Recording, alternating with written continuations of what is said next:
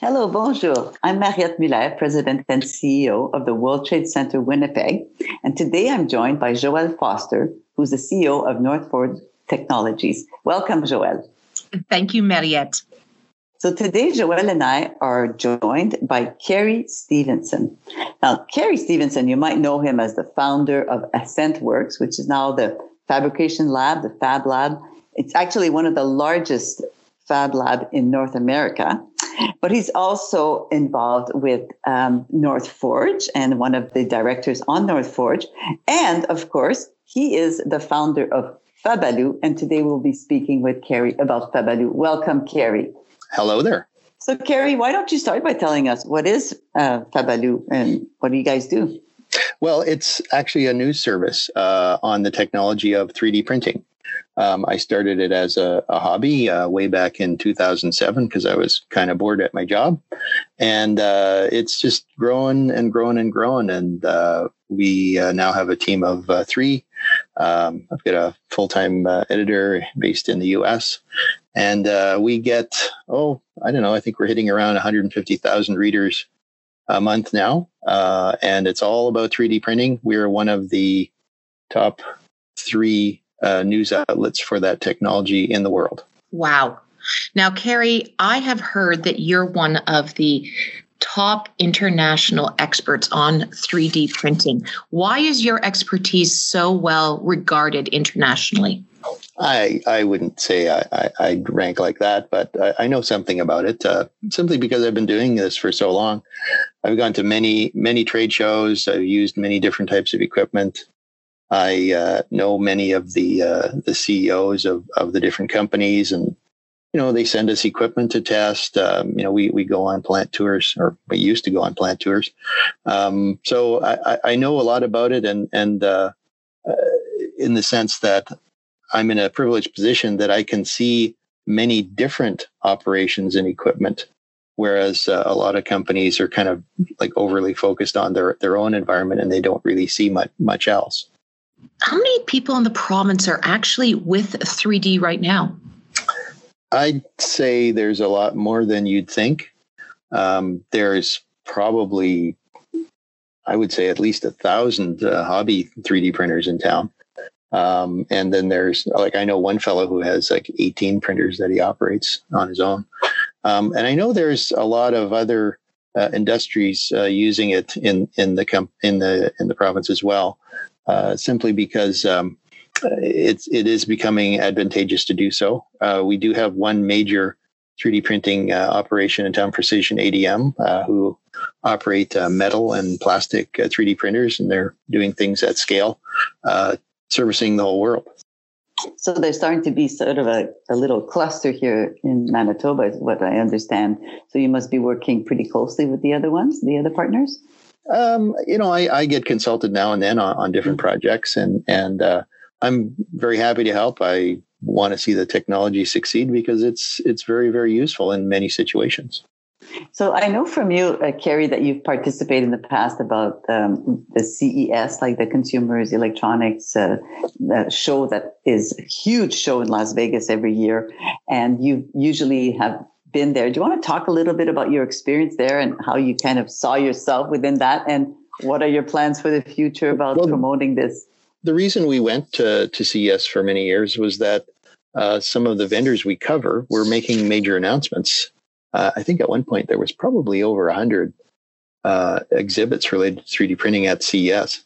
And the reason they were there is, is that at, at, for a time, uh, this was being considered as a consumer technology. So the idea would be, you know, everybody would have one in their home and you'd be printing out knobs for your dishwasher or something.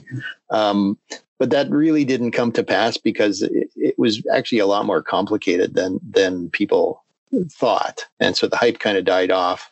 And with that, the 3D uh, print vendors kind of uh, vacated CES, so we we don't go to that show anymore. But now it's more focused on professional and industrial use, um, and there are different different shows for that. Uh, we were actually planning on going to uh, a show in Germany this fall, which is the largest in the world. There was going to be probably over a thousand exhibitors uh, of just 3D printing uh, stuff, and um, unfortunately, it's been canceled like everything else this year. So we're looking forward to going in future years. So, Kerry, it's it's interesting what's happening around COVID and the use of fabrication labs and 3D printing, and we're seeing a, a lot of that. So, what can you tell us about uh, the use of 3D printers now, and especially during COVID? Well, I, I think what, what's happened is the the pandemic has exposed a, a big flaw in traditional supply chains. Um, we have, we, meaning all of industry, have been focusing for many years on the idea of making the supply chain cost efficient. So we would maybe go overseas and make a deal with the, the, the cheapest manufacturer to deliver the stuff.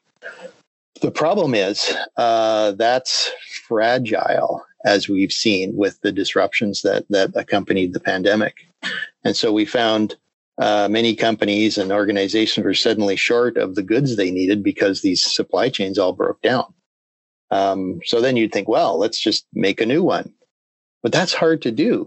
If you want to make a manufacturing plant for something, you've got to, you know, build the facility and and set up the uh, the manufacturing line, which is also known as tooling up. This this means you're building like um, metal injection molds and and it's it's quite a long process. It takes months to do. But here's the thing that happened. Um, 3d printers are a different kind of technology that allows you to make a, a part without tooling up. You can like it's like a printer. You just send a, a file to it and it produces the object. And that can be done far far faster than it would take to set up a, an actual traditional manufacturing plant.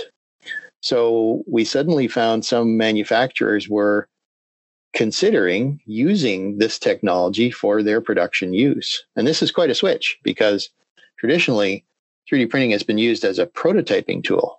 And that's largely a sort of a historical thing because when the first devices came out, uh, well, 20 years ago, they used very simple, flimsy materials that were not really suitable for production use. That's all changed now, but but a lot of manufacturers still view the technology as you know that's that's good for prototypes only, and you know we're mm-hmm. we're going to do real production with other equipment. Well, suddenly with the pandemic, they could not, and so manufacturers were forced into trying this stuff, and lo and behold, they could actually do real production with this stuff. And so there's been a bit of a, a change going on.